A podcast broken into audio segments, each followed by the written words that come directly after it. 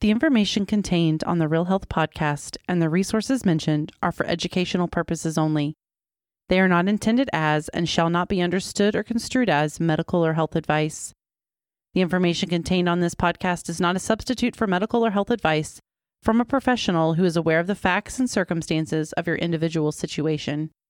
Information provided by hosts and guests on the Real Health Podcast or the use of any products or services mentioned does not create a practitioner-patient relationship between you and any persons affiliated with this podcast.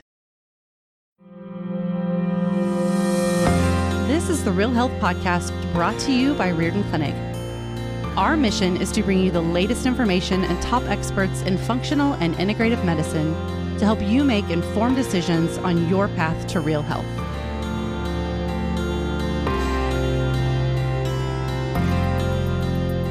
Well, welcome everyone. This is Doctor Ron Hunninghake with another episode of the Real Health Podcast, and it's my real, our real privilege today to have Doctor Amy Rothenberg, who is the author of You Finished Treatment, Now What? A Field Guide for Cancer Survivors. So, Doctor Amy, I, I, I'm very pleased to have you on our program, and I think our patients are always asking me, what do I do now? You know, actually, it's pretty neat when you can get to the point of view where you start to think of yourself as a cancer survivor, because many people are still in the trenches fighting it. But I'm just curious if you just tell us a little bit about your story and uh, how you got to writing this book. You bet. Thank you for the opportunity. Um, I am a licensed naturopathic doctor, and I, I've been in practice for the last thirty-six years. And I was living what I could only really define as a, a pristine, healthy lifestyle with regard to things like my diet, exercise, time for rest and relaxation, low stress. Uh, I have a beautiful life here in rural Western Massachusetts with a supportive partner, healthy children. Uh, and I was diagnosed in two thousand fourteen with breast cancer. And I did everything conventional medicine asked me to do. And at the same time, I used all the naturopathic approaches to help enhance efficacy of conventional care, prevent side effects, address side effects that arose. And then when I was done, because I turned out after testing negative several times for the B R C A mutation to have the B R C A mutation, I went to have my ovaries removed prophylactically. And lo and behold, there was cancer on both ovaries. So that was my two thousand fourteen kind of uh, bookends. Um, I found a lump in my breast January first, twenty fourteen. My last chemo for the ovarian cancer was January second, twenty fifteen.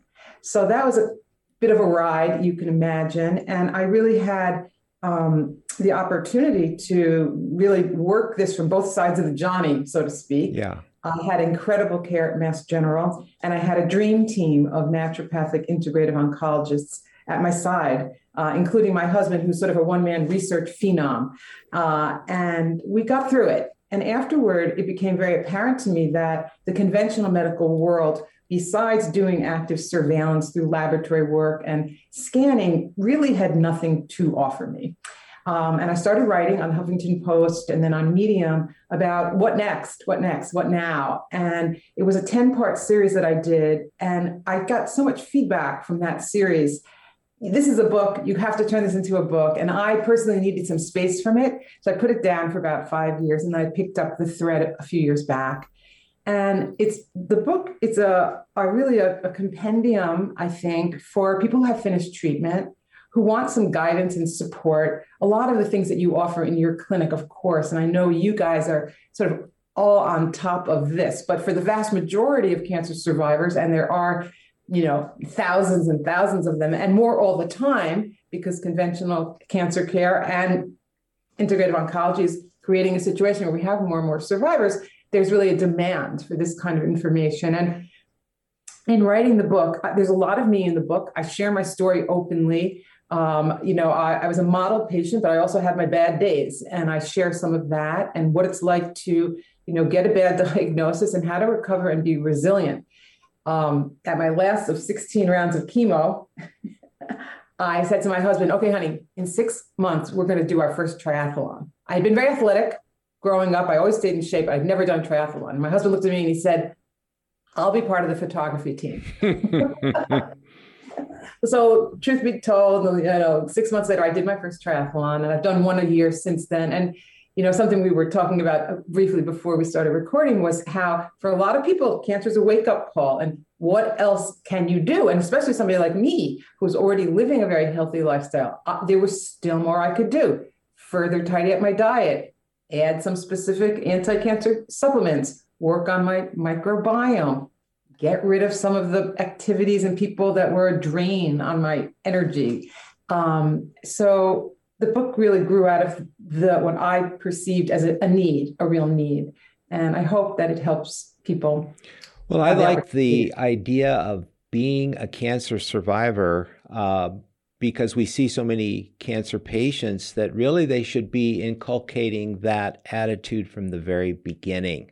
So it's, and and you might even say, given the the environment that we live in, the stress, the chemicals, the food that's bad, all the various things that set people up for cancer, that attitude of being a uh, a cancer survival survivor even before you get diagnosed. Doctor Riordan himself used to say, you know, we all carry cancer cells within us. Okay. And so uh, the idea is, is that if we take good care of ourselves, we can prevent the expression of that into a full-blown cancer. So this, my, okay. and so come, it comes down to mindset. So I, maybe if you could tell our listeners a little bit about what happened to your mindset before and then after, and how has that translated into your ongoing lifestyle?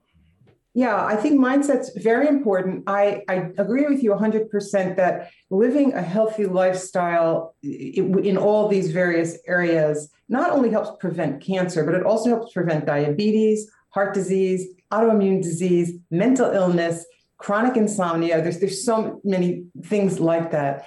And I was at my, I had a book launch party a couple of weeks ago, and somebody said, I think you need to do a series. You know, you were diagnosed with diabetes, now what? You were diagnosed with heart disease, now what? And honestly, about seventy-five percent or maybe a little less than that of the information that we share with patients kind of goes across the major uh, chronic health illnesses. And we know that close to eighty-five percent of these illnesses are lifestyle preventable.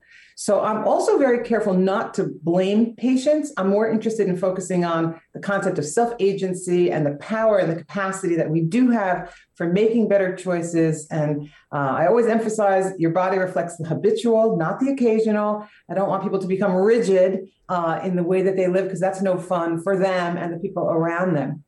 In terms of my own mindset, I would say that I really have stayed true to the mindset I went in with, which is probably part of the reason why I handled conventional care as well as I did. And I further refined some of the, the pieces as, as related. So where I um, related to my diet, I further tidied up my diet. I've bumped up my good exercise habit. I extenuated the time that I spend doing hobbies. In, in other words, I had the great fortune of being able to work less. A lot of the things that we ask people to do in terms of a healthy lifestyle do require time um, and do require energy and forethought. And people who are working full-time jobs and take, and many of those are sixty or seventy hours a week, and taking care of family or being caregivers for other people in their family, it's harder. So I've gotten pretty good at streamlining things for people and offering people a menu of options. Nobody can do everything. Nobody should try to do everything. Nobody can take every possible supplement that has been shown to be anti-cancer. It's cost prohibitive. It's not great for your digestive system. It's not fun. Um, so it's that, that fine line between empowering patients, not blaming people, not offering false hope, but also citing the evidence. I mean, this is not things that we're making up. This is evidence-based integrative medicine, where there's a lot of evidence about how lifestyle impacts the uh, survivorship years. Did you, and I know this is a question that many of our listeners might have, did you, when you were diagnosed and you realized, hey, I'm I'm going into the heart of the beast here, and, and I'm going to be working with conventional oncologists. There's a lot of our patients that fear oncology. They fear losing control of their choices. And mm-hmm. I was just going to ask you how you were able to overcome that mindset of uh, us against them and, and starting to yeah. see more of a partnership. Uh, yeah. How do you inculcate that into that relationship? Yeah, I have a whole chapter in my book, early on in the book, which is called basically How to Talk So Your Oncologist Listens and Listens So Your Oncologist Talks, uh, with apologies to Farber and Maslish, who wrote a wonderful book years ago called How to Talk So Your Kids Listen and Listen So Your Kids Talk, hmm. uh, one of my parenting Bibles. But um, I knew that these, I needed to create a dream team. And these, I went to the smartest, best people I could access in my region. Uh, and I had perfect faith in them. I, I, I'm a person of strong faith anyway. I, I put my faith in the people who I had been referring patients to for years. So I already had relationships with those people. And we often will borrow from the world of scuba diving. There's an expression in scuba diving, which is basically we're going to plan the dive and we're going to dive the plan. And I really love that expression, because what happens when you're diagnosed with cancer, even if you're a physician like myself, is that everybody is an expert, and you have people coming at you, you know, on the street, in your uh, synagogue or church, uh, by email, by text, with ideas of things you should do and things you should try. And that's very overwhelming for a lot of cancer patients. So I got very good at, and then I got very good at instructing my patients to put up one hand. That I'm, I'm not actually taking any more information right now. Thank you for your concern. I appreciate it. But I have my plan set and I feel very comfortable with it. So not offending everybody and understanding people are coming from a place of really wanting to help and be supportive, but it's too much. You know, it's too much coming at you from different places. So for me, I didn't feel that antagonism because I'd already been through the cancer travails with so many patients over the course of my career, as well as family members and friends. And I knew what I wanted and I knew what I didn't want. And I was able to advocate for myself. And I that's obviously a reflection of both my personality and temperament, and also my education and training and experience in the clinic. And I will coach patients of mine who are about to embark on this about these very topics. You know, meet your doctor fully dressed, you know, things, things like that. Bring in your list of questions and say ahead of time, I have a number of questions I want to be sure we save time for. Um, there, there are ways of just taking back a little bit of the um, capacity for self-agency instead of feeling like a victim in a system that is enormous and big, and you're just sort of a little thing in it. So th- these are, I mean, it's a beautiful question. I appreciate the question. And I, I love working with patients on this because it really makes and breaks the difference of how you're going to go through, for a lot of people, six months or a year, if not more, of treatment. There's a lot more to this conversation, and it's coming up right after a quick break. Today's podcast is brought to you by LiveOn Labs, makers of liposomal vitamins and supplements. LiveOn uses a liposomal encapsulation technology to protect nutrients from destruction in the digestive system. This allows for more efficient delivery of essential vitamins and nutrients. Choose from various supplements that support health and well-being, such as lipospheric vitamin C, magnesium, glutathione, and more. To learn more, visit LiveOn Labs. That's L I V O N labs dot com.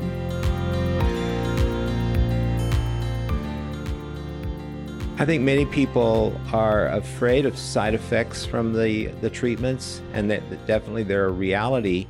One of the things I encourage people with is that the the supplements, the lifestyle changes, the exercise, all the various things that need to be done Uh, while you're in the midst of treatment be, should be done, and it will help you reduce side effects from that treatment. I didn't I didn't know, it was that your experience? Absolutely. And I wrote extensively on the Huffington Post. You can type in my name and two thousand fourteen cancer. I did a whole series. And here's what you do during chemo. Here's what you do during radiation. Here's what you can do during immunotherapy. And I obviously, natural medicine is by definition individualized to the patient, but there are certain elements that are universal. And I followed them. Uh, I mean, probably the best example for me is we know that people who are well perfused, meaning their blood is moving around well, do better with radiation. Cancer cells are more radiosensitive. You're better at protecting underlying organs. So I had my radiation treatments in the good weather. That's key, uh, at least for me here in the Northeast. And I, my husband and I would walk two or three miles in a park right adjacent to the hospital where I was receiving my radiation treatments before I got on the table for my zaps, so to speak. And I was often sweating freely. I was quite warm.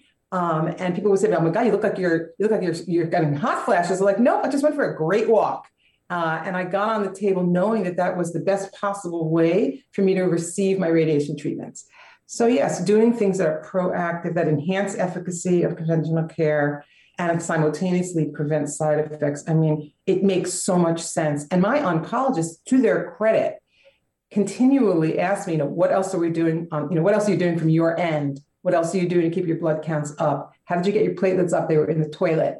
Um, and I would share freely, you know, and, and cite the evidence and bring in studies and uh, educate along the way, uh, while still allowing myself to be the patient, letting people be very nice to me, taking the meals in from my neighbors and things like that. I really knew that I also was the patient and I needed to focus on my own healing, not just educating other people during the process.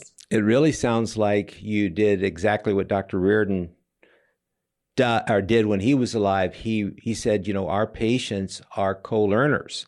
And if, if a patient understands that idea, that means that, that they're co-learning and their doctors are co-learning at the same time. And there's an empowerment both ways. You know, a lot of doctors, they are walking around like, gee, do I have to fight the patient on this or that? Or the patient feels that same way.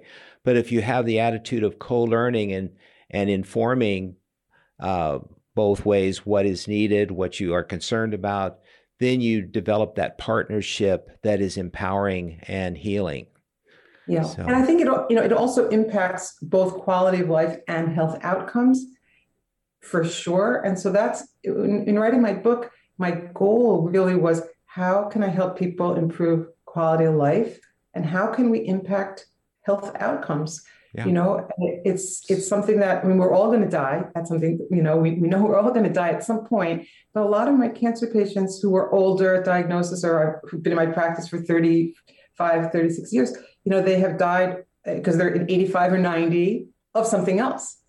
And uh, of course, I hate losing any patients to anything, but I'm really interested in quality of life and health outcomes. So one one. Other area that I would like for you to maybe address, and uh, because uh, even in uh, Doctor Winter's metabolic approach to cancer training that I went through, uh, she says that, you know, yes, we want to do all the lifestyle things, the dietary things, the supplemental things, the, you know, inflammation regulation, immunity enhancement. But at the bottom line, uh, with cancer patients, very often stress is a factor at the beginning, in the middle, and I'm going to say even at the end. You know, p- patients that finish uh, their treatment, there's this fear of, like, is it going to recur? How will I know? What am I yeah. going to do? So this fear and stress, I think, is uh, is a theme that we see running through the whole cancer journey. How did you personally handle that, and what what kind of advice can you give our patients in that in that regard? Yeah, I think it's important to underscore the idea that a lot of people come into a cancer diagnosis very anxious and stressed out. We're living in a particularly stressful time. I've never in all my years of practice seen anything like it. Rates of depression, anxiety, insomnia right. are sort of skyrocketing. Uh, we know a lot now, and every month it seems like we know more about psychoneuroimmunology mm-hmm. and how our mind affects our nervous system, and our nervous system affects our immune system, and we're one hundred percent relying on our immune system to keep cancer cells that we all do have floating around at bay. Right. Um, and we know that the microbiome plays an enormous role in our psycho-emotional health as well. So for me, I came in with a pretty strong head game. But a lot of cancer survivors um, have what is called somatosensory amplification, you know, so they feel a little something ah, and it's like, oh, yeah. I wonder if that's cancer. Oh, I, I wonder, I, I have this thing in my in my, in my tummy. I, I wonder if I have stomach cancer. It's it, it's so not on the money. It's just way off. But that's a common theme for many cancer survivors. And I, I have a funny story about that myself. I, one evening, my husband and I were doing something in the kitchen. I walked into the kitchen cabinet, got a big egg on my forehead, uh, black and blue, you know, it just it was just terrible. And the next, I put ice on it. I took my arnica. I did all the natural medicine things to help. And the next day I woke up and I had a splitting headache. And then my first thought was like, oh my God, I hope I don't have brain cancer. And my husband and I were both cracked up. It was like, uh, you just hit your head pretty hard. You know, it's probably not brain cancer. So I think that, you know, one of the chapters in my book is basically on the head game, um, with the understanding that a lot of people have adverse events from childhood. People are overworking. People are um, dealing with caregiving other members of their family. The stress, as we said, you know, over uh, flowing for many people. So what do we need to do? We need to look at our lives. Are there any places we can reduce that stress? You know, sort of like fixing the leaky bucket. Stop being in a relationship with that person that is very stressful for you, or maybe shifting your work responsibilities, or if you're able, hiring and help in the home. This, this takes different forms for different people, but it's a conversation that I am always having with all my patients, not just my cancer or cancer survivor patients. And then what are you doing? What are we doing to help with stress reduction and stress management? So the first, the number one treatment for stress, you know, for everybody is exercise. It raises our threshold for feeling stress. It helps us dissipate the stress we have. It helps us be better perfused, which helps to circulate all those good nutrients that we're hopefully eating, et cetera. So, you know, what else is part of the good head game? Some kind of gratitude practice has been proven yeah. to be such yeah. a central part for many people. Shifting your posture and developing some kind of sense of gratitude, uh, whether that's journaling or whether that's speaking gratitudes around the dinner table. There's many ways to do that. Um, meditation, we know any kind of meditation at all, whether it's the form of prayer, breathing exercise, mindfulness meditation. It, there's so many options now. Um, these are all things that help. And so for a lot of my patients to say, I don't have time to meditate. I don't have time to meditate. And that's exactly the person that needs to meditate. Um, and we, we just try baby steps. And we know that once a habit is formed, habits tend to, uh, to, to stay. So how do you start a new habit? Evidence shows that starting a new habit by linking it to an old habit is often the best way to go. So if I have somebody who really needs to take five deep breaths this day, you know, I'm not, it's not asking for the moon. I'll say, why don't you do it right after you brush your teeth? Hmm. I was pretty sure they're going to brush their teeth every day. Mm-hmm. Just sit there in the bathroom and just take five breaths after you brush your teeth. Something as simple as that, we know impacts the way that we think and the way that we experience stress. So it's a great question. And I, I feel like this is the big frontier. This is the big frontier, how to get people's mind and spirit working in sync with the physical changes that seem easier to make. It's easier to take a fistful of supplements and maybe cut out gluten if you need to do that, than it is to take by the horns the stresses in your life and get them into a more manageable, manageable place. So, Doctor Amy, we could go on and on. I just had this really interesting thought, though. You know, really, everyone, even everyone that's listening, even if you haven't had cancer, you should really read Doctor Amy's book, You Finished Treatment, Now What? What about you don't have cancer? Read this book and you'll learn all the things that you should be doing, not only, you know, after cancer, but during cancer, but I would say before cancer. And then that can help you avoid the cancer in the first place, hopefully. But like you say, in your case, you were doing all that stuff, but uh, nature had another idea. And so, but you, but you survived it well. And that's the key. So thank yeah, you very I think much. That the number one treatment for cancer is really prevention. Yeah. I, I, I just have been saying that for thirty plus years. And, you know, we do have so much capacity to, to impact our health, regardless of what we're struggling with. And the fact that a lot of people feel disempowered in the medical setting is also common in people who feel disempowered in other aspects of their lives. So this is one place where I feel as a naturopathic doctor, I can help people take back some of that self-agency and really see wonderful, wonderful results. I agree. Again, thank you so much for your sharing your experience today and in, and in the book. And I encourage all of our listeners to pick it up and learn new ways that you can take better care of yourself and, and be a forever cancer survivor. So Doctor Amy, thank you again. Thank you so much. Thank you. Thank you for listening to The Real Health Podcast. If you enjoy this episode, be sure to subscribe and leave us a review.